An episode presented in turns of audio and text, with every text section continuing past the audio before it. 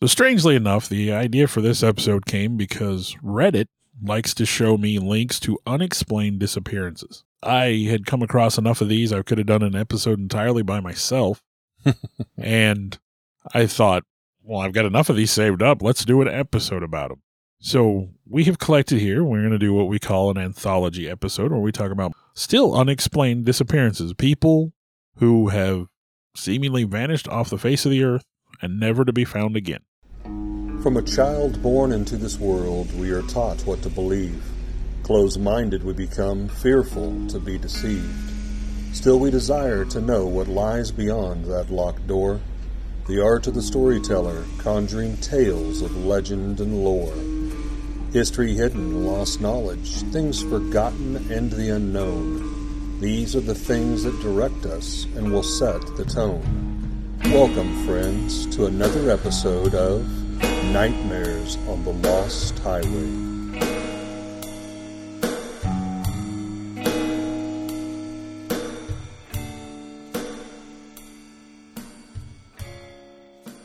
Now, you guys might remember back on our podcast uh, number 34, we actually did an episode on the national park vanishings. So I think uh, we both kind of tried to stay clear of that for the most part. We, we took it mostly outside of the national parks, but You know- that alone is fascinating with how many national park vanishings there are. I still think there's another episode or two just in some of the really weird stories Oh, that we easily. could do with that one. Easily. And yeah, a lot of the di- unexplained disappearances that came up were were you know missing four one one disappearances, but still a lot of the ones that I found were were completely different. And then a lot of them supposedly could be ex- uh, explained with alien abduction, which is what I found the hard way. I didn't read a lot of these articles ahead of time. I just had these links. I I I'm a Reddit guy. Reddit, you know, being a social media platform, it kind of aggregates a bunch of links and it's a big message board where people talk about all these things. And so all these unexplained disappearances would just pop up in my Reddit feed. I follow a bunch of, you know, weird, like, you know, unexplainable subreddits. What? When did that start? Yeah. so a lot of what we talk about, like, I end up, you know, they're topics I stumble upon. But I had so many saved Reddit posts about unexplained disappearances. I thought, man, we need to really, we've got, I've got enough material here that we, we could absolutely do something with it. And so, like I said, I proposed the idea and, and we sat down and we collected a few stories. For my, my first unexplained disappearance, I have the story of Carl Robert Disch. Now, Carl Robert Disch was a 26 year old ionospheric physicist. He joined the staff at Boulder Laboratories in 1964. And, and while he was working there, he was asked to join an expedition to Antarctica at, at Byrd Station. Uh, Byrd Station is located about 600 miles from the South Pole. So, in Carl's mind, he decides, I'm going to go ahead and accept this before it's forced upon me. The idea was he figured if he didn't pick it, It's going to be on make my do it anyway. terms, not theirs. and so this was going to be a six month assignment, which I have to assume that six months in the Antarctic is going to be rough. Yeah. Yeah. Not not a vacation paradise. So while there, he spent most of his time working in the Central Propagation Laboratory, which required him to work many long hours in the Radio Noise Building. Now, the Radio Noise Building was little more than a hut, located about 7,000 feet from the main complex. So, I mean, that's, that's a good walk, especially under the conditions. Under those conditions. Antarctic weather. The two locations were connected by a hand line, uh, which is basically just a rope that's kind of threaded through some posts to help guide researchers during the harsh weather. If you've ever seen the movie The Thing, they used hand lines to move between Because you, building to your building. visual perspective is is maybe a few feet Oh, in, yeah, in and- some Well, instances. and the phrase snow blind, you know, when Oh, the when the light hits the, the snow, you can't hardly see anything. So Carl had made this trip multiple times. He's familiar with the terrain. You know, this, this, was his job. He was doing this on a daily basis. However, on the morning of May 8th of 1965, he would leave the radio noise building and never be seen again. Somehow, Carl got lost in the frozen Antarctic during the trip back to the main facility. Seven thousand feet 7,000 feet with a hand line. with a hand follow. line. Now the wind was blowing that that day, and the temperature was recorded as low as negative 44 Fahrenheit. Burr. That's so cold. that's cold. That's cold. Now he was fully geared in Antarctic clothing, so he should have had adequate protection. He shouldn't have succumbed to the elements in that point in time. And the trip normally would not have taken more than 30 minutes. When he had not reached the complex by 10 a.m., his colleagues became concerned. They organized a search party, and and you know they went out. They went between the buildings. They kind of followed the hand line to see what they could find. So the hand they- obviously still It's there. still there, still intact. They do at about 11 o'clock, they find a set of footprints near the radio noise building at the bottom of the ladder that's attached to the hut. So I guess they use a ladder to get in and out. They find footprints. They, there's evidence that Carl was here. Which But- would lead to say it's pretty recent. Otherwise, Yeah. you would think snow or wind would drift them over. Instead of heading south towards the main building, however, along the hand line, these footprints head out west, away from the facility. So they search out, they follow the trail, they go for about four miles. It leads them to the southwest corner of the station's outer perimeter, where the footprints suddenly stop. Just come to an end. Hmm. Now the tracks appeared purposeful, suggesting that Carl was not lost or confused. They were in a straight line, they didn't wander, they didn't veer. There was no evidence that he had fallen or anything like that. Didn't seem disoriented, you know, weaving, He- he was a wa- drunk guy kind of thing, or nothing was- like that. Yeah, he was walking a straight trail. So after that, they they needed to return to base to refuel their vehicles, and after refueling, they moved back out to pick up where they had left off and performed a three hour long search of the area. Found no evidence of Carl anywhere. Eventually, they decided to head back because the th- winds had picked up and they were blowing about 30 knots, and of course that made their trip extremely difficult. They finally got back to base about 6:15 p.m. that night, and at this point, they undertook an extensive search of the facility uh, as well as their emergency Jamesway. Now, an emergency Jamesway means nothing to you. It doesn't mean I'm nothing to me. puzzled look on my face. Uh, an emergency Jamesway is a portable hut that is easy to assemble and designed for survival in Arctic weather. Okay. So, so an emergency, tent. Yeah, yeah, yeah. Okay. At that point, they also searched the fuel dump, basically everywhere they could search that was indoors at this point. No sign of Carl. Still no sign of Carl anywhere. So about an hour or so later, a they the team assembled and they formed a human chain to search the route between the buildings along the hand line. Once again, you know, th- this trail that leads from the base, and then they went out to where his footprints disappeared. So they were going to search these areas that they they had basically they're going to search again where they've already searched. They're going to be more thorough. You know, like I said, they're formed this human chain, this this linked up group of people. So they're they're going they they're doing pretty much the most encompassing kind of sweep they and, can. And often in these strange disappearance cases, we, we've we've come across this before in our research for podcasts. They go back to the same areas that they checked. There was nothing, and sometimes then all of a sudden they find something, and they say, "Well, we were we were already here. We've looked for all this. How did we miss it the first time?" So, despite the difficult weather conditions, they set up floodlights and they lit flares. The intentions of this was both to help illuminate their search, but also to light up the camp in case Carl was still out there to say, hey, okay, we're here. And if you're lost, you know. So, they, they light this place up the best they can under the circumstances. Because, again, it's Arctic, it's night. Well, again, The with the, weather's starch not the white greatest. snow, I would think the light would Yeah. really cast and reflect. And So, they searched that night until visibility became so poor that even the lights and the flares were rendered useless by the weather. oof, They couldn't even they couldn't even see in in the light. You know, they had floodlights and stuff, and they couldn't even see. So the following day, they began a third search party using vehicles outside the base, and and tried to find Carl again. And sometimes they would find unblemished tracks moving in a southwestern direction. So they found like a continuation of his trail, but by then the weather had wiped out some of them. and they couldn't follow the, the would stand trail reason. even that trail they they followed it as far as they could and it disappeared about four miles southwest of the radio noise building so he made it a good distance but again those tracks just suddenly disappeared two days after carl's disappearance yet another extensive search has started this time eight men two vehicles they take a jamesway supplies and fuel with them they're they're you know out there for the long haul they're going to find him they begin at the main complex moving to the south and make perpendicular sweeps to the east and west i mean they're covering just They're as much ground the as they entire can. area. Yeah. They mark their progress with flags so they, they know where they've been, where they're going. However, despite searching 12 miles beyond the perimeter of the station, still no, no sign of Carl. On May 12, 1965, the northeast and southwest sectors of Byrd Station were completely searched. And although the weather was favorable, darkness had set in and it kind of limited their ability to search. Now, during the next two days, harsh winds and fog made it nearly impossible to conduct any operations whatsoever outside the buildings. In total, by May 14th, 35 square miles had been as thoroughly searched as possible. Wow. No sign of Carl. Now again, Carl's a fit man, younger guy. I think I think you may have said like mid twenties. Yeah, 26. So not like he was an elderly gentleman Well, I was going to say, we can, wandering o- we can only or- speculate as to his physical health, but yeah, 26, he should have been in, in decent shape. Lord knows I was in much better shape Oh, at yeah, 26. amen to that. Me too. Well, they never found any sign of Carl, and a, Carl was eventually presumed dead. A service was held by his friends and family at home, while another was held there at Byrd Station by his colleagues. But the question, of course, is why did Carl deviate from the usual route, and what caused him to vanish? Now, a number of theories have been proposed over the year. One is, of course, that Carl was overwhelmed by the weather. Uh, when he had left the radio noise building, there was a combo of fierce winds, poor visibility, and, of course, the white landscape. He could have lost his sense of direction and just wandered off in the wrong direction. But again, he had done this trip multiple, Well, he many, many, many times. And, of course, once you're off by just a short distance, it'd be hard to find your way back if you were blinded by the wind and all that. Now, the fact that he did walk in a straight line for about four miles and his tracks don't seem to indicate that he was wandering in any way does seem to contradict that particular theory. There's another theory that says that maybe Carl suffered from some sort of mental breakdown.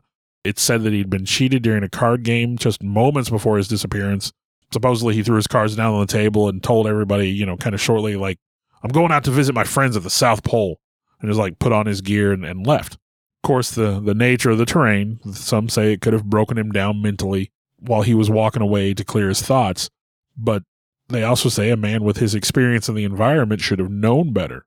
Pursuing such actions would have been suicidal, like to wander away from camp and lose your, your sense of direction. This isn't the kind of place where you just walk away to clear your head. You Yeah. know? Yeah. Some argue that since the footsteps just stopped suddenly, that Carl has was just vanished. Uh, now, several members of the search party did report seeing unusual lights and hearing strange noises in the area before and after Carl's disappearance. But you know, when you're at that kind of level of freezing, you know the ground does make strange noises, and there are strange lights sometimes in the sky just because of the environment. So Mhm. Mhm. again, they they felt these lights and sounds were unusual, that they weren't natural, but you know, again, it could, they could have been. And another strange fact is that it was reported that Carl's husky was claimed to have gone missing just a few days later, but that was never officially confirmed. So whether his dog ran off or not, no one really knows. But supposedly his dog did disappear. Now, one thing that people don't really delve into, but it's a possibility, maybe the Soviet Union was involved. Again, this is rarely considered, but there is a story similarly of a British Royal Navy commander who was attached to a survey group in Antarctica who disappeared during the Cuban Missile Crisis under similar circumstances. Uh, as as details emerged about the story as it unfolded, it turned out that this man had secretly been working for the Soviet Union, and he was picked up by the Soviet Union before his cover could be blown. Now, Carl's occurrence did occur during the Cold War, and as a specialist in his field, he would have been a valuable asset. And he did volunteer for the job. He did volunteer for the, the, the assignment. Now, the theory could explain the strange lights and sounds. It could have been vehicles coming to retrieve him. He could have veered off to go meet Yeah. those vehicles. Yeah. The the only place that this loses any credibility is that the amount of distance between Byrd Station and the coastline would have been very difficult for someone to land there, send vehicles in to pick him up, but not impossible.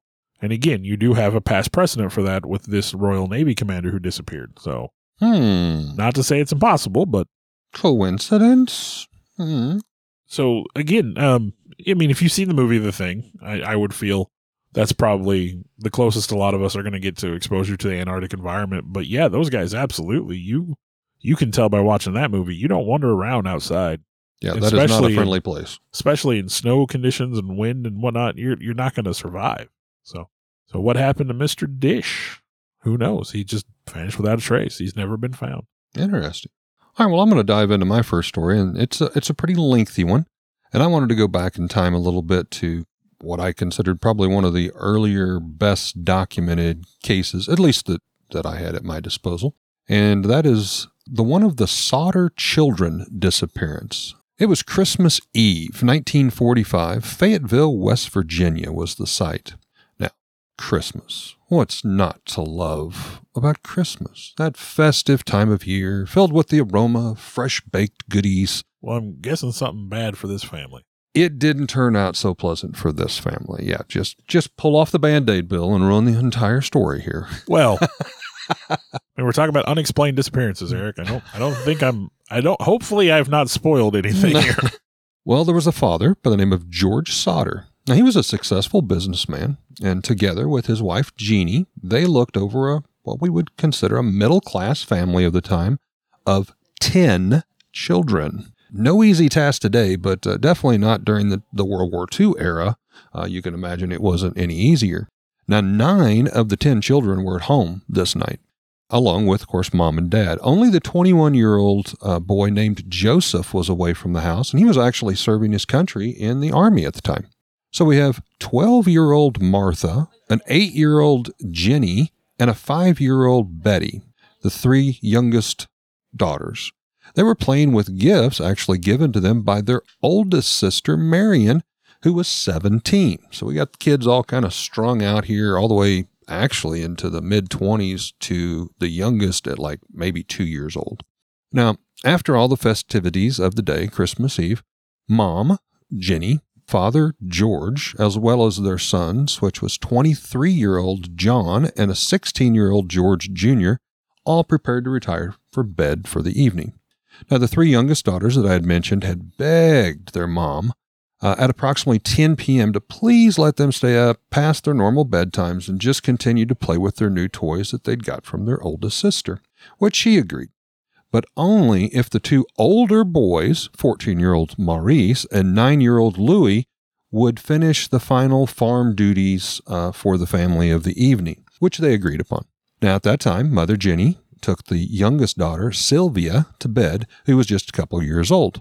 At about 12:30 a.m., Mother Jenny heard the downstairs phone ring. Obviously, it's late in the night. She's concerned with what's going on, so she throws her robe on, goes down the steps to answer it. On the other end, she hears multiple people laughing, kind of the chiming of what could be like wine glasses and a toast, kind of a party atmosphere. And I mean, this is when, when what was the date on Uh, this? 1945. So this was definitely like the date of the the time of party lines and things. Oh yes. So- oh yes. And World War II had literally just closed a few Well, months before. And, and I feel like we we should probably explain the idea of some people line. may not understand party. We're not meaning partying. yeah. No, the the idea, of course, being that that phone lines used to be like sequential, basically, and everybody on like the same street would be on the same phone line, essentially. So you could just literally pick up the phone, and if your neighbor was having a conversation, you, You would just just be part of that conversation. Eavesdrop in. Yeah, just jump right in. So yeah, Great for the busybodies of of the area that Yeah. wanted to know everything that's going so on. So yeah, you you basically shared a phone line, a phone number, if you will. And in- Privacy was out the window. In this day and age, more than likely you're listening to this on some sort of cellular device. So, you know, that idea is completely lost to time. But, yeah, I mean, I, I do I remember, remember it growing up. I, I remember was, hearing about it. I was very young, but yeah. Uh, so anyhow, the phone rings. She goes downstairs. She hears multiple people laughing. What does sound like a party, wine glasses possibly chiming. And then after a short period of time, she hears an unknown woman's voice on the phone that she didn't recognize. And this person asks the whereabouts of another girl. And the mom, Jenny, says, I'm, I'm sorry, I, I'm not familiar with that name. I'm, I've never heard of her. I believe you may have the wrong phone number. She says there was kind of a pause, and then this unknown woman on the other end of the phone just starts laughing and then quickly hangs up. So she's wondering, was it a prank call, maybe? Yeah, just an does- accidental That call? That does sound like a wrong number. But as she did this, she's kind of collecting her thoughts and, and she's thinking, well, the house is awful quiet. You know, I guess that's why, you know, my other daughter didn't answer the phone or anything. So she starts going through and she notices that there are several lights left on in the house. She notices the front door is still unlocked. She walks into the living room where she had left uh, Marion, the 17 year old uh, older daughter, caring for the three. She finds Marion fast asleep on the couch, passed out, but no signs of the three younger girls but the toys are all kind of neatly put back underneath the Christmas tree. So she's just trying to evaluate. She figures probably 17 year old Marion conked out, the girls played to their extent, and went upstairs to their attic bedroom.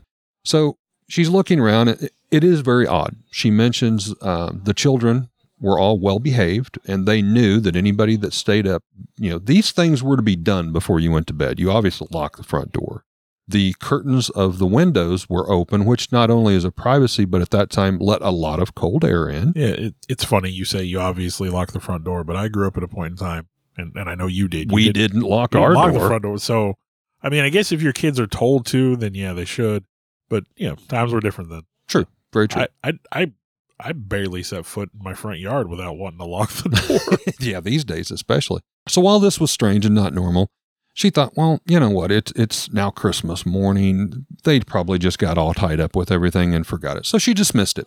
She goes on upstairs again to try to get some sleep for the night. Uh, about 30 minutes into sleep, she hears a loud thud on the roof, which made her sit straight up in bed. it's Santa. It's Santa. Well, she hears what sounds like she later describes as a heavy rubber ball rolling off of the roof to a point where it hits like, I'm assuming like the guttering kind of clangs, and then she can even hear it hit the ground outside. And she's like, What in the world? So she kind of, she's sitting there, she's listening, nothing else.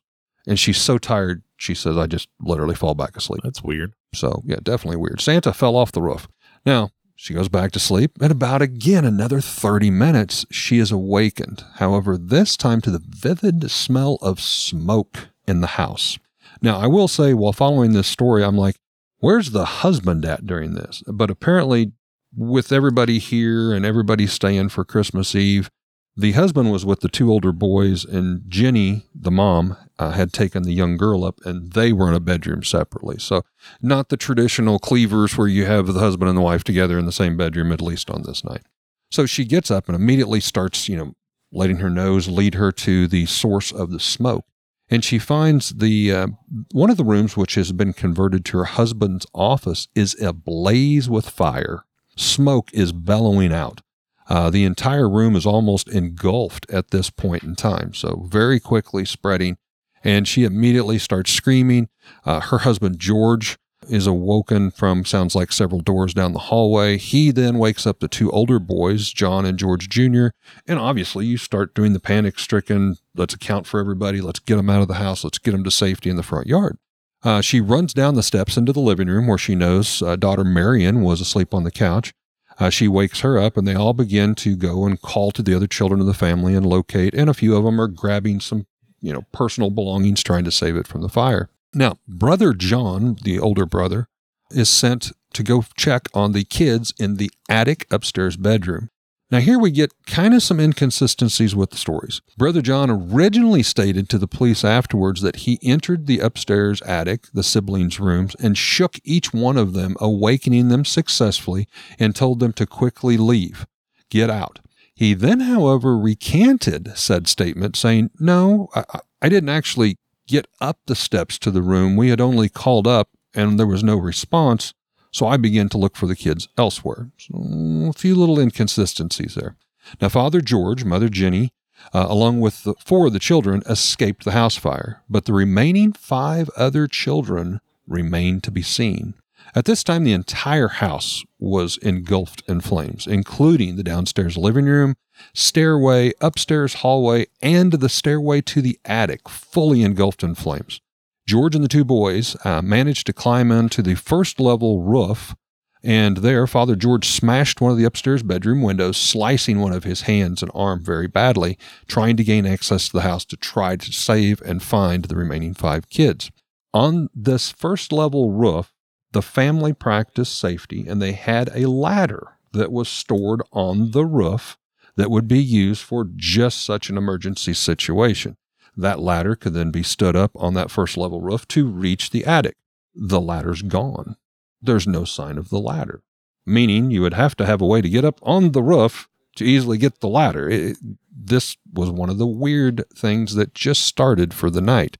George is now panicking. They cannot reach the attic window, but he is able to go into that level, but quickly figures out it is not safe. The floor is already starting to collapse and everything. He then panics, he gets the boys and himself off the roof, and he decides he'll take one of the farm trucks, possibly pull both of the trucks up, or at least one up against the house, put the ladder on top of that to try to reach the upstairs attic. The second occurrence happens when he goes over and he turns the key and the truck will not start. Very odd, because this truck is used in his business every single day. He takes great pride in taking care of this. No problem, one of the other boys jumps over to the other truck it also will not start. Again, panic stricken, all of this happening in moments. They were unsure what they could do as they literally had to watch the house collapse around them, and they assume watching their children perish in the fire. The entire house burnt to the ground, and they said a matter of 45 minutes. The house structure entirely collapsed, ruins of smoke. With the World War II just ending months before, the local fire department was still very understaffed. There was also problems with the phone system that night, making an emergency phone call. Instead of being able to successfully make a phone call, various members of the volunteer fire department had to use walkie talkies that reached only a certain range to piggyback the message to try to reach the fire station. Not well planned out. Everything that could go wrong is going wrong. Finally, the fire department volunteers arrive on the scene with a fire truck between 7 and 9 a.m. Christmas morning. The structure had already collapsed some six hours earlier. Huge lapse of time here before anybody gets here. One story was the fire chief did receive a call on the radio. He was actually at the fire department, but he reported he himself didn't know how to drive the fire truck and needed someone else to come in and help. He might be the wrong guy to be in charge. Wrong guy to be in charge. You're a fire chief and you don't know how to drive your own truck. By 10 a.m., the fire chief and crew had searched the debris. He had confronted the father and the mother, and while no bones had been found, they believed all five of the young children had indeed perished in the fire. Father George and Mother Jeannie were, of course, devastated. They began to violently cry and break down, holding their other children. Days later, with a special committee constructed for the fire inspection, it was declared that the bones were most likely reduced to ash and that the cause of the fire was deemed to be due to an electrical issue in the office. Do you know how hot a fire has to be to do that? Exactly. Like, even when you cremate a body, a thousand degrees kind of area. yeah, when you cremate a body, hours. yes, there's still bone fragments. Yes, we're going to touch on that. In the coming months and year, George and, and Jeannie Sodder, the mother and father, of course, attempt to patch their lives and move forward the best they can. However, in doing so, they played out that fateful night over and over again, beating themselves up, trying to f- cope and to figure out a way to deal with their loss, trying to understand what they could have done differently. They quickly come across that there were just too many things that didn't add up to be a simple electrical fire. There was the fact that Mother Jenny had went down finding the door unlocked originally when she got the phone call, the curtains open on the windows, and the lights were still on in the house. Then there was the missing ladder that was stored on the roof. It had later been found tossed over an embankment some 65 feet away. There was also the fact that neither of the two farm vehicles, the large trucks, would even start that night. Oldest daughter Marion came forward later to state she actually ran to the neighbor's house to borrow the phone to call for help, as I'd touched upon, but the neighbor's phone only gave a busy signal. Later to emerge was a driver in a car that passed the house that night. Thinking he possibly saw fire, he had stopped at the tavern just down the road and attempted to use their phone to call the fire department, but that phone also did not work on this night. Yet another neighbor comes forward later and claimed he actually had to drive to town himself to go to the fire station to personally inform and awake the fire chief as no one could reach him. As they continued their own investigation, it was also deduced that the phone line issue was not due to the fire, but rather it was reported to the telephone company someone had intentionally cut their main line for the entire area. Now, see, and you may get to this eventually, as you're talking here, and you're talking about all these things that have gone and happened, especially when you when you get to the point where you're talking about cutting a phone wire, like you said, farm truck, So I'm assuming this guy's a farmer by trade. He had like a towing business, uh, So- large trucks. I mean, did he have enemies? Did he make enemies in his line of work? We're going to touch Okay. on that. Okay. Someone had intentionally, as I said, cut the main lines for the entire area, leaving several miles without service that night, alluding to what Bill was saying with the old party line systems Yeah. back then. Now, George was still confused about the trucks not starting. They were both part of his business, a towing service and a kind of a delivery on the side business. He took great pride with their upkeep, and they are a part of that essential business they were fine that night when he parked them. He had used them both previously, just earlier. Come to find out, there had been some local burglaries around the Christmas holidays in that area. Probably not all that uncommon. Burglaries often spike around Christmas time. But on the night of the fire, a man was spotted near this home with a block and a tackle. Now, for those of you who may not be familiar, block and tackle is one of those large hooks and chains might be used to pull like car motors and such. He was found to have been stealing motors out of vehicles in the area. Now, Wow. yeah, ironically, this burglar, when he was stopped and questioned, did admit without questioning even, he cut the lines. However, he insisted he thought it was power lines that he cut, not phone lines. I would I would think cutting a phone line versus a power line would have a dramatic difference. I think Yeah. you would know the difference. yeah, I would think sparks, electricity, and all that. But that's just me. Yeah, yeah. The phone lines. Now, sure, that made sense, so no one could call for help if he was caught. But he said he thought he cut power lines. The obvious thing that later come up was, why would he want to cut the power lines if he's trying to steal motors? What would he possibly gain from this? Now, then on top of all that, there was a filing error at the police department weeks later. The files concerning this block and tackle thief has never been seen since. Although the police do well remember the incident, there was just no proof of any files being made. So this burglar just vanishes without a name, and no one would even know any more about it. The police were so shocked with him confessing this, they didn't even think to ask, well, why would you cut the power lines, you know, kind of deal. All of this was enough to keep George and, and Jenny engaged that something here was definitely amiss. So they continued for years to investigate and question the authorities. The fire had been recorded as an electrical short. However, George, Jenny, and the other kids remember even as they were fleeing the house, the lights were still working. The kids even remember the Christmas tree lights still on. Now, you would think if there was an electrical short bad enough to cause a fire, maybe that- the lights wouldn't work. Well, nah. I, I mean, I feel if the short's bad enough to cause a fire, that's part of the problem. That's what your breaker system's supposed to do. When you have a short, it's supposed to shut off electricity.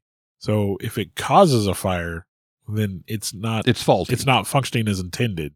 So I can kind of maybe understand that. But the office upstairs, when first found, was already fully engulfed. So, I mean, let's say 10, 15 minutes had passed. Regardless, the other lights of the house were still on at this point. Now, all of this weird stuff, you know, why would anyone want to do this to the Sodder family? Well, it could go back to a little known history of the Italian immigrant George Sodder himself. He arrived in America as a young man and started a truck hauling business that became very successful, something that he also did in Italy before he came over. Now, this allowed him to marry and have the large family that we spoke about. Along with this success, Father George was quite opinionated, in particular about one of his former country's key figures, Mussolini, who was befriended by Adolf Hitler during World War II. Yeah, I think you're allowed to have opinions about Mussolini. However, the country, Italy, as it is implied, was torn kind of in the middle, almost equal for those that loved Mussolini, as well as equal amount for those who hated Mussolini.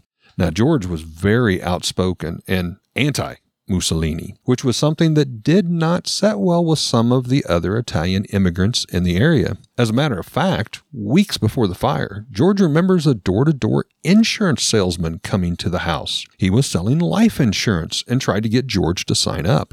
However, George denied him and told him, I am not interested. Please just move along. To which the insurance salesman called George out about his slander against the great leader, Mussolini, and swore, This house will go up in flames and your children will vanish as a way to punish you for your arrogant personal beliefs. Wow. So that guy's a suspect. Ding ding. the salesman uh, would later be identified as one of the jury members that was involved with the cause of the fire investigation. And he, of course, voted that the fire was caused by none other than an electrical short. That that seems like a Hmm. conflict of interest. The two older boys, still at home uh, during this time, said they remember looking back in their upstairs bedroom window on several occasions to see a strange new model car parked across the road as if they were being watched. They didn't think a lot about it, but obviously, looking back with everything happened, that was a bit odd. One local citizen came forward several weeks later saying she saw the younger children that very night leave the blazing house and get into a similar, newer model car as the older brothers spotted and, and stated, and drive away earlier that night. Another story from a lady some 50 miles away, kind of ran a tourist shop of sorts and a small cafe, reported she had not only seen the missing children, but spoke to them and served them breakfast Christmas morning. Yet another report comes from a hotel customer in nearby Charleston stating that she saw four of the five children waiting to get on an elevator in the hallway of the hotel. They were accompanied by four adults that were very nicely dressed and were Italian, who spoke English. But upon her approaching the group, they changed their conversation to Italian. She said she started to talk with the children, who reluctantly finally started opening up and speaking until one of the Italian men in, a, in particular became very irate and told the children something harsh in Italian, which caused the children to shut up immediately. Such reports fueled and continued efforts of George and Jeannie to find their children. To them, they believed somehow, some way, they were still alive, but had vanished, being covered up with the fire. They even went to the FBI asking for help, even allowed to speak with the leader, J. Edgar Hoover, about their case.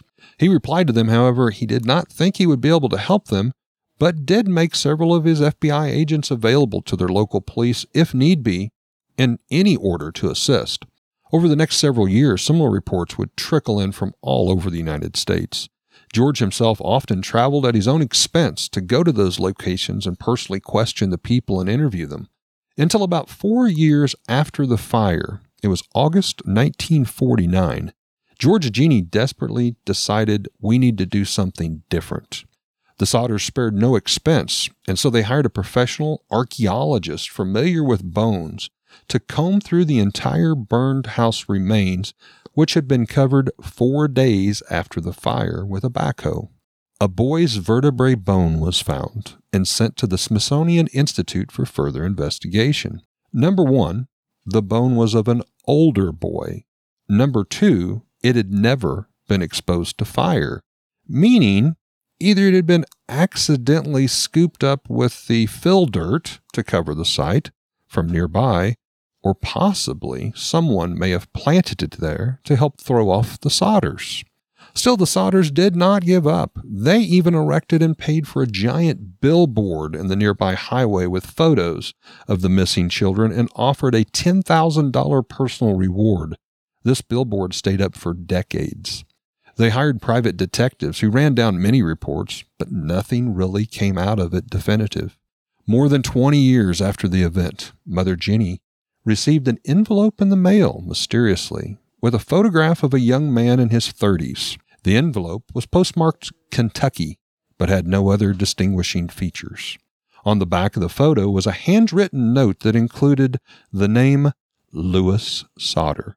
This was one of the boys that had went missing that night, along with a cryptic message that really didn't make any sense to any of the Sodder family. The message read, I love brother Frankie, ill boys, and then a number A 90132 or 35 was written out. George and Jenny were convinced the man in his 30s was in fact their missing son Louis, but feared to report it that they might somehow get their son in trouble by reaching out to try to make contact. Father George Sodder died the following year in 1968. Jenny retreated from the world and wore the color black from the day of Christmas, that time when the fire, to her very last day here on earth in mourning until 1989. The remaining Sodder children continued their parents' legacy to keep the siblings' memory alive in hopes somehow, some way they might still be alive out there. This is all but one of the children, John Sodder, the older boy that originally claimed he shook each one of the children that night in the attic bedroom, awakening them, and then later recanted saying he never made it up to the room. He, he did not speak of that night. And each time it was brought up, he simply dodged it, saying something to the effect of, That's behind us now, let's just move on. All of the remaining children have now since passed, including, lastly, Sylvia, the youngest daughter, who died in 2022. There are still many theories of what might have happened to the missing children. Number one, somehow their bones of all five simply were just reduced to ash and they did die in that fire. Number two, the children were kidnapped because of something Father George of the past did, possibly even connected to an Italian mafia, since we really don't know what caused George to leave Italy in the first place. But if you really want to take a stretch, I suppose you can get about anything to stick when you throw it against the wall hard enough. Going back to the alleged mystery photo of what some believe was 30 year old Louis and the cryptic writing on the back side, part of that inscription was a number A90132 and the words or 35. 90132 is actually a zip code for an area known as Palmero, Italy, and the letter A could mean address, followed up by the zip code Palmero. Regardless, you know, of what occurred that night, five children disappeared.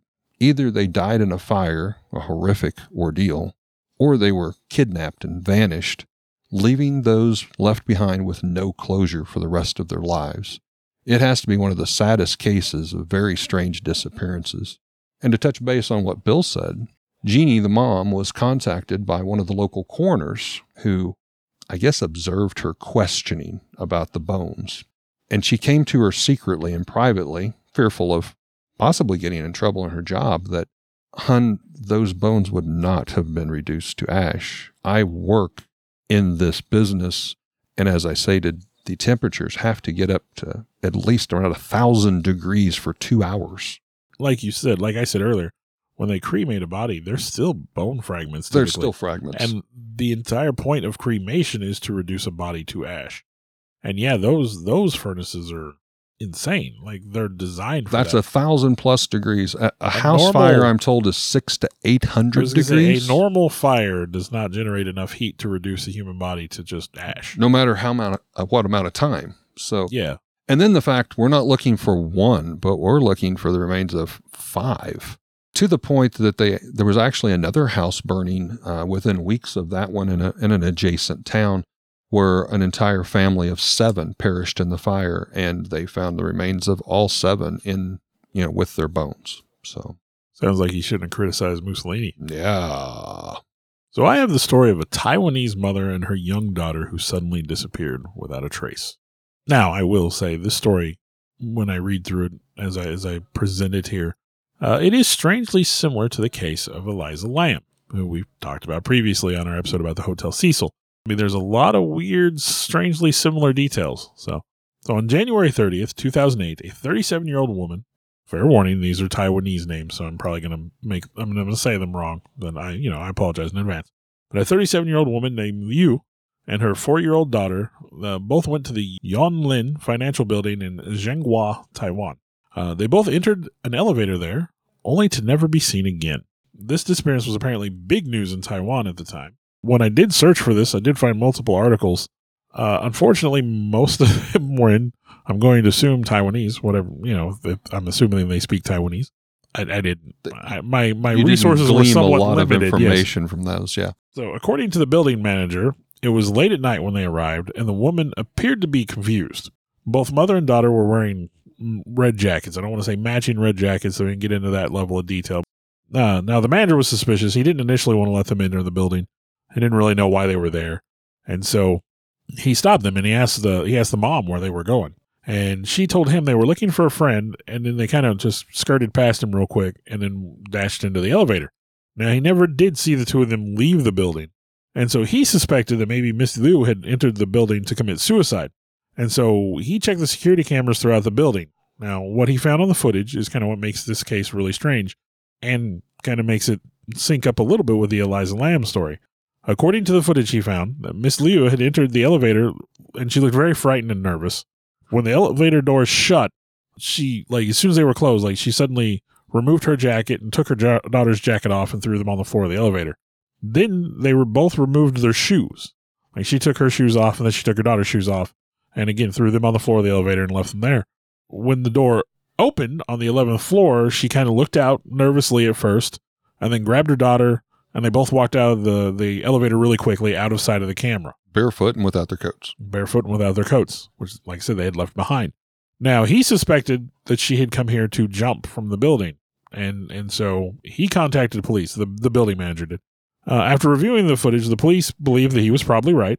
So they immediately searched around the building, around the outside. Dozens of officers were mobilized, but there was no trace of them found outside the building anywhere. So if they had jumped from the building, they wouldn't have, you know, they wouldn't have been very far. They would have been Right. right there. During that time, police were also questioning anyone who entered and exited the building, and yet none had seen the, the woman or her daughter. And so officials thought, well, maybe she's changed her mind at some point. And so maybe had decided to commit suicide by alternative route. Is their their thought is that still that she had she had killed herself. And so they widened their search to include the inside of the building as well. They even checked the water tank on the roof. Yeah, right uptown with uh, the other story. Still, they found no trace of either the mother or the daughter. Now, after the story hit the, the news, a man who claimed to be Mrs. Liu's husband came forward. He said they had four children and had been separated for a year. Apparently, he was alcoholic. Their marriage was not great. He, uh, their relationship was potentially abusive, but apparently he would drink. They would have these really horrific arguments, and so you know they were separated. He said that she was raising the four children. He paid child support, and when she left home, she told her oldest daughter, who at that time was in the sixth grade, that she was taking the youngest daughter to go stay with relatives for a few days. Now, with little to go on, they closed this case after 10 years. At that point, Mrs. Liu's eldest daughter came forward and she spoke to the media again and said that her mother was a very religious person. And of course, this led to some theories that were related to the supernatural. In Taiwan, apparently, they believe that the color red attracts ghosts and spirits. So, and you know, you, you have that possibly. Hmm. So the two of them wearing red in the middle of the night, you know, is kind of a strange detail for this story based on their cultural beliefs. But then they shunned those jackets, left them in the in the elevator. Now, since then, this building has become infamous, famous, however you want to phrase it, with a lot of locals saying that the building itself brings bad luck since no business has been able to thrive in that building since. Well, that kind of goes back again to the uh, the Hotel Cecil. Yeah. Uh, that episode was number forty two that we were talking about that had similarities. That that possibly the hotel itself was causing some of the paranormal activity. Yep. Now, I'm going to move on to the story of Vladimir Bastille. And again, forgive me, these are names from Czechoslovakia, I believe. So I'm going to get some of these wrong too. But Vladimir worked as a handyman in the village of Krahulov. That rolls off the tongue nicely. At 3 a.m. on January 14th in 1999, Vladimir woke up and he walked to Krahulov to work, just like he did every other day. Now, the snow had just begun to fall, and Vladimir walked the same route he took every day. And he usually walked along the Czech motorway, I 23, and this this word is from the village he lived in, which was Shech Okovish, maybe? You did better than I would have. and, and he walked to Krahulov. Now, four witnesses said they had seen him walking along the road. And then, uh, uh, well, a couple hours later, another worker noticed that Vladimir had not yet arrived at work. And she noted that the building he was meant to make repairs on had was still seemed to be deserted. All the lights were off, and there was no sign that Vladimir had ever been there. So she called the boss and said, "Hey, you know, Vlad's never showed up. He's obviously never been to work." So the boss heads over to Vladimir's home to check on him, which seems really nice. He he got to Vladimir's home and he found Vladimir's unfinished breakfast and an unfinished cup of coffee on the table. And Vladimir's dog was there, and the dog seemed to be irritated. I mean, there was something going on. The dog was not quite, you know, Wasn't something- acting right. so he let the dog off the leash, hoping that the you know the dog would go and find Vladimir. The the dog did take off down the road, followed the same trail that Vladimir would have followed walking to work. And his boss, you know, was looking around. He saw Vlad's footprints in the snow, and then found a place where the footprints abruptly stopped. Here we go again. When the dog got to this spot where where Vladimir's footprints ended, it began to behave strangely. It was kind of cringing, it was growling, it's barking. You know, like even the dog kind of was like, "Hey, something weird's going on." Uh, the dog refused to leave that area, and eventually Vladimir's boss had to pick up the dog and just carry him back to the village. The dog would not come of its own accord, so he had to bring the dog back to the village. The next day, the police were contacted and a search effort was undertaken.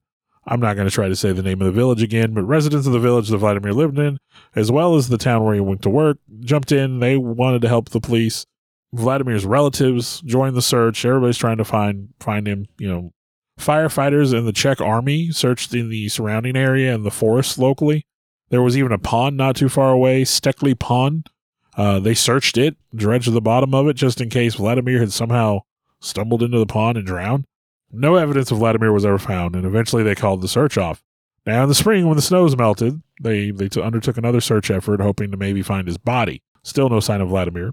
Uh, now, the official position of the police is that someone had hit Vladimir with their vehicle while driving down the road, and then threw his body in the car with the idea that they would dispose of it somewhere else. Oh wow.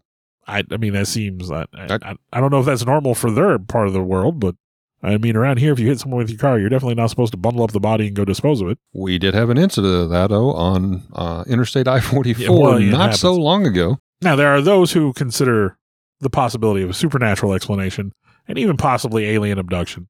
Obviously, this these suspicions do originate from the very the, the, the number of oddities of this case, such as the tracks and the, and the snow suddenly disappearing, the lack of any signs of vehicle collision to corroborate the police theory. I mean, tho- the people who believe in the supernatural think that the most compelling argument, of course, is the bizarre behavior of animals in the village. Of course, Vladimir's own dog, who behaved very strangely upon reaching the end of the trail, and its refusal to leave the area. Now, let me ask a question on that. In your research, we, we talked about the Alaska and the, and the footprints there disappearing. Was it like the area melted or was scooped away and that's why the prints ended? Or did, were you led to believe that later Well, it it, was was just like somebody just went whoop and just vanished? Yeah, it was still wintertime, so there's no reason to believe that the footprints would have melted at that point. This is early January. Okay. So, no, it, it so was just like footprints yeah, that like just, someone just yanked them just stopped and right off the planet. yeah, sucked them up in a UFO or whatever and took them away. But going back to talking about the dogs, three days after his disappearance, his dog also suddenly disappeared without warning and for seemingly no reason. But Vladimir's dog was not the only dog to behave strangely in the village. According to residents and other first hand accounts, every dog in the village at the same time, no matter where they were, would begin to bark nonstop, which was, of course, unusual. And the barking would last for a long time, and the villagers described the sound as somehow different. And then it would stop suddenly. And this all started shortly after Vladimir's disappearance. Now, again, potential explanations. There was even a Czech newspaper article written at the time entitled, He Was Kidnapped by a UFO. I mean, nobody said there were UFOs in the area. Again, there's Nobody spotted Nobody anything. Yeah. now, some people do lean into a more supernatural possibility. Uh, some suggest that he may have encountered a time gate. So, Portal, wormhole. Vlad might have inadvertently become a time traveler or possibly stepped into another dimension. Again, alternate dimensions. You know, the multiverse theory is very popular these days. Now, his case is still considered to be open by Czech police, but there have been no updates in over 23 years. Hmm. So Vlad there is walking to work one day and Poof. gone. Maybe the dog went back and poofed the same Yeah. way. Who knows? Yeah, the dog, you know, when the dog disappeared strangely. But the behavior of the dogs in the village seems to indicate that there was definitely something going on. High pitched sound like dog whistles or something along those lines. Maybe interdimensional portholes make a dog whistle noise when they open. Hmm. But yeah, there's. I mean, again, that's another one where footprints in the snow just gone. vanish. All right, well, I've got another one, uh, another story. This is the story of Judy Eldridge, uh, a 50 year old woman who vanished from, we're going to say, Philadelphia, Pennsylvania. And when I get into the story, you'll understand why it I say, that way. gonna- I mean, Um, just kind of leave you hanging there. yeah, yeah, I need to know what what you mean here. Yeah. Well, in September of 1996, Judy was the happiest she had been in years, living through two failed marriages, raising two small children, struggling most of her adult life. However, now at the age of 50, she had met and fell in love with her soulmate, her third husband, a successful attorney named Jeffrey Smith. Now, the Lovebirds were slated to attend a law conference in Philly, or I should say, her husband was slated to attend the law conference uh, in April of that year. And while the primary trip was to allow Jeffrey to attend that, they agreed they would escape and take advantage of a few extra days. There, they planned on spending some time together, possibly even doing some camping and hiking. However, I will say Jeffrey was not a healthy man. I will also say he was a, and this is in his family's words, a grossly obese man, not the perfect candidate for hiking. Time frame wise, what when when did you say this was? Uh, 1996. Okay, I was gonna say if it was an older time frame, grossly obese had a different definition than it does these days. So he was a big guy. He is a big old boy. Yeah, hiking's not easy when you're that big. I would I wouldn't think so, but nobody really touched upon that in the story. But it just seemed to be the elephant in the room, so I wanted to address that. Whoa, Eric, that was. I'm that sorry, mean. I'm sorry. Elephant in the room. that sounded horrible. the two had dated for ten years prior to the wedding. Together, they had met as Judy was working for Jeffrey's ailing uh, health father, uh, living kind of as a uh, in-home nurse. It had been love at first sight. Jeffrey was smitten by Judy because he himself had also struggled with the obesity that I had mentioned most of his adult life, and he was happy to land such a catch. Judy was ecstatic with Jeffrey's kind heart and the fact that together Jeffrey would adopt her two children and help provide a better life for all three of them as well. But bad luck was on their heels. First off, as they left the airport for Philly, Judy had arrived there and discovered she accidentally left her identification at the house, so was unable to board the plane. They talked it over and they decided to keep Jeffrey on schedule and not missing his conference. Jeffrey would go ahead and fly ahead. Judy would in turn run back home, grab the necessary identification, come back and catch a plane, and they would meet in the city later that night, which they did. The two were said to have had supper together that night, and then they retired to their room. Jeffrey would return to the conference the, the following morning, and Judy stated that uh, she was happy to explore the Philadelphia area while he was attending, as they both were getting dressed and left about the same time. She said she had wanted to take in many of the sights, including but not just limited to the Liberty Bell. However, this is where things start getting a bit weird. Judy and Jeffrey were to meet back up that second night at about 5 p.m. there at the hotel where they had planned to meet some friends from out of town and go out for a night on the town. Now Jeffrey had run just a little bit late, arriving at 5:30, about 30 minutes after what they had originally agreed upon. But there was no sign of Judy at the hotel. He learned there was a small party uh, going on downstairs and even went there to see if by chance possibly Judy had uh, met someone and went to the bar and maybe lost track of time. But no one None of the hotel staff or other customers stated they remembered seeing a woman matching Judy's description in the hotel at all that day. Now, Jeffrey described how his wife was dressed that morning and stated that she took, as she always did, a red backpack. She always wore this backpack instead of using a purse. She felt it was safer and easier to keep track of. But Judy had somehow just vanished. Police questioned and reviewed some of the video footage at some of the locations that she had mentioned she planned to visit, including the Liberty Bell, but nothing. She did not show up on any of the video camera surveillance. Jeffrey himself became a suspect. Like in so many cases with disappearances and or possibly murder, 90% of the time the victim met foul play by a spouse or an ex. This did not set well with Jeffrey, and even when the police came, uh, he refused to take a lie detector, which the police said would have smoothed things out a bit and allowed them to move on. Now, this added interest to him uh, by the police as even more of a prime suspect. Now, police interviewed hotel and restaurant staff, reporting that, again, no one anywhere had actually seen Jeffrey with his wife or any other woman, nor had they seen her at all. The restaurant in which they were alleged to have eaten at the night before did not remember seeing either of them. So, had Judy ever actually arrived in Philadelphia? Could she have met foul play before boarding the plane at all? And possibly was Jeffrey trying to cover something up? However, friends and families from both sides were quick to defend husband Jeffrey, all stating the two were madly in love and neither would have been capable of doing something heinous one to the other. Jeffrey's family even went as far to point out Jeffrey's own poor health and his obesity versus Judy, who was much better in a healthier physical state, and said if Jeffrey had tried anything, she would have been able to easily fend him off or outrun him or get away. So finally, he was somewhat dismissed with really zero real evidence uh, or motive uh, claimed that he was involved. Now, Hotel staff helped with that when several of them finally reluctantly came forward and said, Yeah, we had seen Judy. We originally said we didn't. They also showed video footage of Judy at the hotel. Why would they do that? Like, I would assume hotel staff have nothing to gain by lying. Well, in one instance in the video, Judy was spotted inappropriately touching herself out in the hotel hallway and approaching several people, somewhat okay. out of her mind, possibly on drugs or under the influence. It gets even worse. At one point, she was spotted running naked down the hallway where she ran out the front door and sat greeting people at the hotel, propositioning them. The Nothing like that's ever happened in my life. like I know I'm married now, but when I was younger, that would have. Yeah, yeah. well, the staff came forward somewhat ashamed and said there was kind of this weird deal that they do, and every week with everybody that stayed at the hotel, they they picked out and, and labeled the weirdo of the week. Oh, And Judy had been declared the weirdo of the week.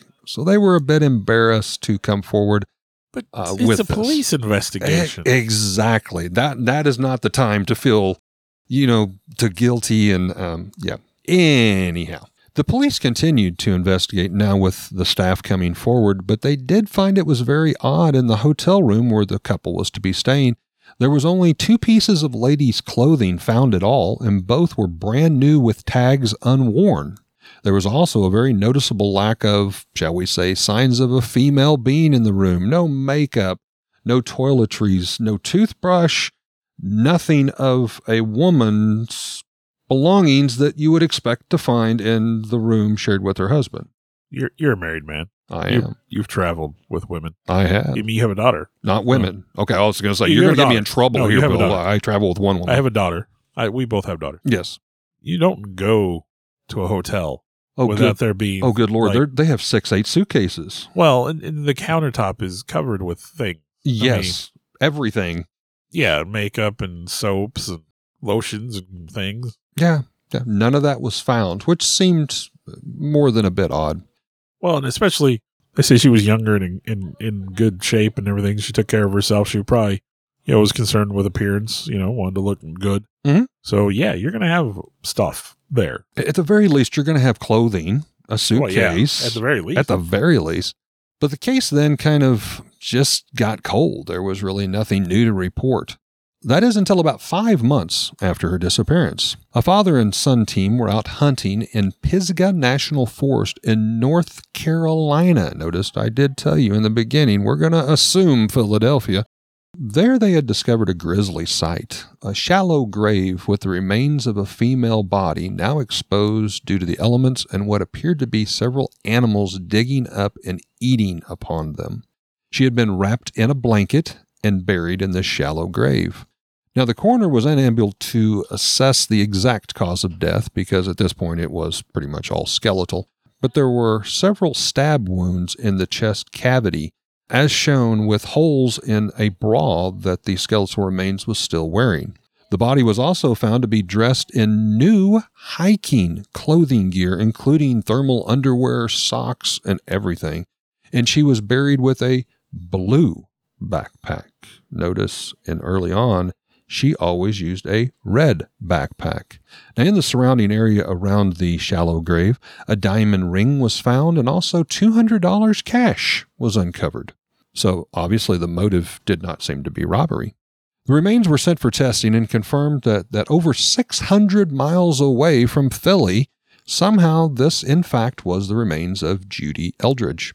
However, her husband Jeffrey stated he had never seen the hiking clothes that she was buried with, and they were believed to have been purchased brand new.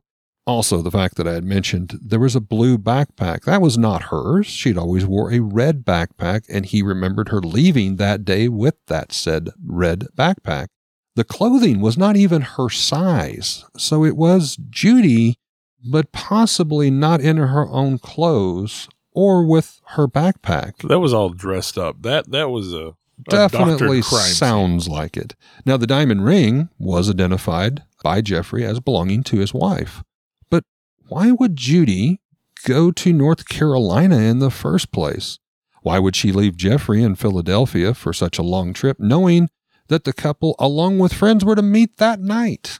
Okay, so with what you've said so far, she was an easy target. She was clearly under the influence of something, Yes. or you know, that- that mentally particular impaired day. in some way. Mhm.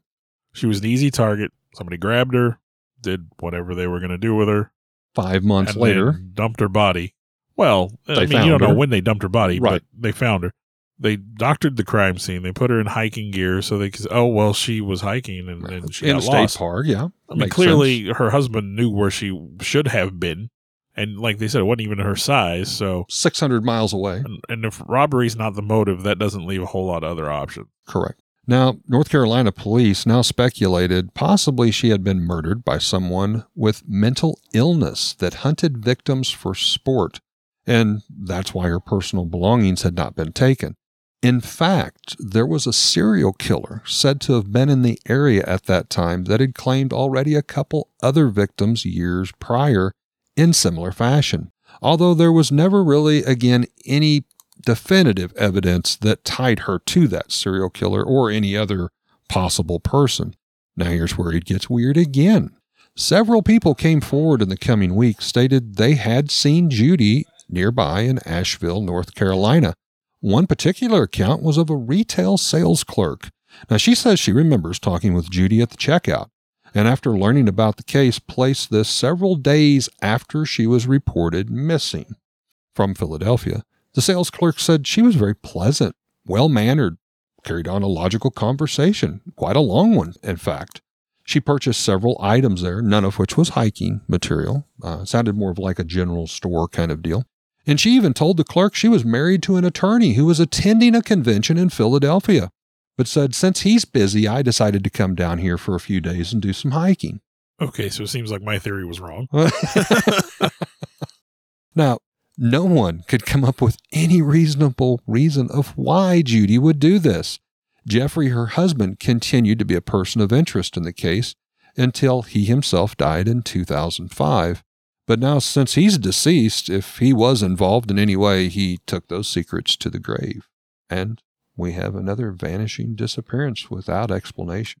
So I've got one last story here about unexplained disappearances that of a World War II blimp whose crew disappeared. In August of 1942, the L 8 blimp came back from its patrol off the California coast, where it was searching for Japanese submarines. And mind you, this was near the beginning of the U.S. involvement in World War II. But when it returned, its two person crew was no longer on board. There's a lot of unexplainables right there. Yeah. Now, the blimp was crewed by two experienced pilots. You had Lieutenant Ernest DeWitt Cody and Ensign Charles Ellis Adams. Cody was 27 and a graduate of the Naval Academy, and Adams was 34 and had served in the Navy for more than 10 years. Now, machinist mate James Riley Hill was also on board before they took off, but Cody had instructed him right before they left to, to go ahead and, and stay behind, allegedly due to concerns about the extra weight. So that, that seems, you know, kind of suspicious. So on August 16th, 1942, about 6 a.m., they departed from a small airfield located on Treasure Island, an island built in the San Francisco Bay for the World's Fair. Now, during the first hour and a half of the trip, there was nothing worth noting. At about 7:50 a.m., however, the crew radioed back that they had discovered an oil slick in the water, and they believe it could be a sign there was a submarine lurking there. They reported they were going to to examine it, and this was their final communication back before they disappeared. Now, the Navy dispatched uh, search planes to locate L8 when it failed to report back, but they did relax their search when a nearby military base reported that the blimp had landed and its pilots were safe. Seems seems reasonable. Yeah. Was later reported that this information was wildly inaccurate as the blimp had actually landed on a beach about a mile away. Uh, witnesses claimed at that point there was no one on board, and despite making efforts to restrain the blimp, it rose again into the sky and drifted off towards Daly City. Yeah, as we were kind of talking earlier, I'm just imagining this giant Yeah. balloon blimp just landing without anybody guiding it and just kind of hop skipping, jumping around. That's kind of what happens. so, when it arrived in Daly City, uh, authorities discovered that the door to the blimp's control car was open. There was no indication of damage or fire. The radio was still functional, and the pilot's parachutes were untouched. Ooh, The blimp was missing one of its anti submarine depth charges, though. well, that's odd. Well, that was later found on a nearby golf course. so, who knows how it got there. The only other items missing from the, the blimp were the pilot's life jackets. Now, that is standard mo- protocol during these flights. So pilots, if they were missing, the life jackets should have been missing with them. So they, they would have been wearing them anyway. Now, investigations into what happened only turned up more questions. On the day in questions, the waters off San Francisco were bustling with fishing boats, Navy vessels, Coast Guard ships. There was a lot of traffic in the waters that day. So that resulted in several eyewitnesses observing the blimp's movements. Based on eyewitness accounts, the blimp released two smoke flares over the oil slick to mark it before it gained altitude. A Pan Am Clipper seaplane witnessed the blimp's flight, and a search plane later spotted it at an altitude of about 2,000 feet, which is twice as high as they normally would have been. So they were they were way, up there. Way up there. And then it descended back below the clouds at that point. Now, as the blimp deflated and became increasingly misshapen, hundreds of onlookers on the on the ground followed its progress. They were watching it. Like lots of people saw this blimp traveling. One witness said it looked like, quote, a big broken wiener. I don't. I'm assuming he means hot dog, but who knows? We bring humor to our podcast. However, as to be expected, witnesses provided conflicting reports. Some said they saw no one on board the blimp, while one particular woman who was horseback riding in the area said she saw three men on board through her binoculars. Three Now, men. There's remember, there were only two, two. crew, and they left a guy behind. So there was only just two guys on there. Some people report observing individuals parachute from the blimp, but there were still parachutes on board. The Navy conducted an extensive search of the waters off of San Francisco for several days. No trace of either man or their life jackets was ever discovered. Multiple theories have been put forward to explain what might have happened, ranging from the idea that the men had been taken captive by the Japanese, which seems really unlikely, uh, to the suggestion that they had defected or maybe even been killed by a potential stowaway. Maybe that was the third person on board. Hmm. Another theory proposed they had a fatal altercation over a woman while they were up there. Oh, those pesky women. And some even, again, speculate they had been abducted by aliens. Well, of course. Now, most experts believe the men simply fell out of the blimp. Possibly one of them was outside trying to fix something, lost his balance, and fell. The other man tried to help. He also fell. This is the theory that the Navy puts forward, although they admit themselves officially this is only a guess. They have no idea where these men went. Sounds like an attempt for a cover up to me. Could be. Bill, is it time? Is it time? It's time for our headlines.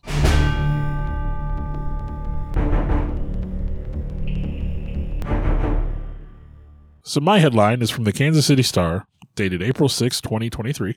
Ooh, very recent. Our episode here has been about unexplained disappearances. I thought I would talk about an unexplained appearance. I like it. I like it a lot. The title of the article Kansas City and missing for 32 years, found dead in burning car in southwest Missouri. Hold on. I think I've heard this story. Yeah, you probably heard this one. This is by Bill Lukitsch. Firefighters were called to a burning vehicle in a parking lot in Lebanon, Missouri, which is roughly 176 miles southeast of Kansas City. It's where we're sitting right now, just about. About eight blocks from where we sit. Yeah. And when, when they responded, they came upon a 1979 Chrysler New Yorker that was on fire. After the fire was extinguished, the charred remains of a body were found inside. An autopsy was ordered to determine cause of death and identify the remains, and DNA evidence revealed the body to be that of 71 year old Stephen Wynn, a Kansas City man who had disappeared 32 years ago. Stephen had lived with his wife and children in Kansas City until 1991. Investigators conducted interviews, which led them to conclude that Wynn had assumed the identity of his former wife and later taken on another alias. It's not immediately clear why he did this. Investigators also traced Wynn to an address in Camdenton, Missouri, which is about 30 miles from here, give or take. And there they found documents that uh, led them to believe that he had died by suicide, that this, this was intentional, which has got to be a heck of a way to go. Yeah. Wow. Police at the time of the writing of this article were still awaiting full results of the autopsy. Uh, and I just, I found that story weird. It immediately jumped out because, of course, you know, you find a body in a car, that's kind of big news. And that was kind of, it was a big thing around here. And then to find out that this was a guy who'd been missing for 32 years, I, I, there, there's a, a mystery there. And, and who knows, as this story unfolds, this may be a full episode someday, but an unexplained appearance would definitely be an, an interesting capstone to an episode about disappearances. And I, I won't unravel that a whole lot, but I will say that that particular parking lot, that hotel has went out of business and has been for quite some time. But uh, up in its latter days, it did not have a good reputation. Prostitution, drugs, chop shop Not in meetings. this town. Yeah, yeah. Welcome to Lebanon. All right. Well, my nightmare headline is uh, something I, I wanted to try to make a little lighter. We've had a lot of, you know, a lot of bad here. And uh, actually, as I was doing research, an ad popped up on my computer. And it just so happened, because, of course, you know, computers and government listen on everything, to be somewhat related to what I was doing research on. Imagine that. That's how the algorithms work. Eric. Well, the History Channel, their store actually, this year has made a new calendar available for purchase on their online shop. It's a daily calendar that features 365 days with 365 individual cases of strange disappearances, inexplicable events, and strange phenomenons. Sure, to bring interest to your life with mysteries unfolding for you every day. Everything from crystal skulls to the mysterious pirates' plunder, booty hidden and forgotten treasure awaiting to be found, or mysterious shipwrecks that lie at the bottom of the ocean. One blurb I just thought I would share here, I randomly picked out. February 27th, Monday. You can imagine turning your calendar as you go to work, and it says History's Unexplained Mysteries. General Custer's Lost Treasure. Though any American history buff worth their salt could tell you about the brutal slaughter known as General Custer's Last Stand, in which George Armstrong Custer foolishly led hundreds of his soldiers to their deaths at the Battle of Little Bighorn. Relatively few know the story of the General's treasure, which is said to remain undisturbed, buried somewhere out in the vast American West. Romantic though the notion may be, historians say there is persuasive evidence that in the time leading up to the final battle, Custer was known to be carrying six months of back pay for his men in silver, gold, and banknotes, worth approximately $25,000 at the time, obviously much more in today's modern times. After his defeat and death at Little Bighorn, however, the treasure vanished, and the general consensus is that Native American warriors claimed and buried the chest with precious metals and the U.S. Treasury notes on Sioux land. Beyond this, however, no trace has yet been found, and though the scant survivors of the incident verified the existence of the treasure, none could offer any helpful clues to its potential whereabouts, and its remains are still lost to this day. That was just a bad day for those guys. Not only did most of them get killed, but even those that made it didn't get their pay. Yeah, we, didn't, we ain't going to pay you for this. Yeah, yeah, yeah. horrible, horrible. Well, we hope that you have enjoyed this episode of a collage of strange disappearances and reappearances. Thanks for listening, y'all. So before we get too far, I found the show on Hulu called Letterkenny. Oh, yes. Oh, geez. Hours of entertainment. I've been that pitter patter. Let's get at her. Allegedly. Allegedly. Allegedly. Sick ostrich. That pitter patter though, man. It's gotten stuck in my Pitter-patter, head. Let's get at her. Last week I had the worst cold. I think. Actually, I just think I had COVID. I think everything's COVID now. You see, there's like a new version of COVID that uh, emulates seasonal allergies Yeah, what the hell?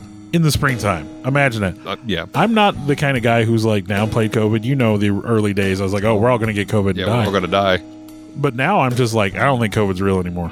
I just think everything's COVID. It's just, Well- you know, Early on, we, we talked about what happened to the common flu. yeah. Nobody has the common flu anymore. It, it's some No, coronavirus. I just think everything's, I think everything's uh, Corona now. I think everything's just COVID. My corona. Oh, yeah. Uh, you're going to like the outtakes on the Jack the Ripper then. Oh, I haven't got that far We, yet. we sang, if you remember correctly. Oh, good lord. I'm- you got to leave that in, right? So, Uh, it was December Eve, 1945, in Fayetteville, West Virginia. December Eve. December Christmas. How do I want to word? You could just say Christmas Eve. You don't need December. Okay. That's implied by Christmas. True, true. As they continued their own investigation, it was deducted the phone line issue Deduced. deduced. What did I say? Deducted. Deducted. Jeffrey was spit. Jeffrey was spitting. Spitting. Jeffrey was smitten by Judy. Spitting fire. Spitting fire. Uh, firefighters were called to a burning building in a uh, burning building. Nope, I already messed that up. I want to take a time to thank the people that helped bring this all together. Uh, Alex Tudor, you can almost call him our producer at this point. Sarah Tudor, who also helps with some of the technical stuff. I want to take a moment to extend thanks to Eric for letting us use his space to record in, kind of our makeshift studio. I, in turn, would like to thank Bill for one, putting up with me and uh, using this camaraderie to do something we both very much love and enjoy doing, and thank Bill's family for allowing him to spend all the time to work and clean up our recordings and present them in what uh, you hear in the final uh, terms, uh, the final edition, if you will. And I'd like to thank all of you for continuing to, to listen. I know we've got some loyal followers out there. We do this as a labor of love, but we're we're happy that there are people that enjoy it as hopefully as much as we do. Thank you very much.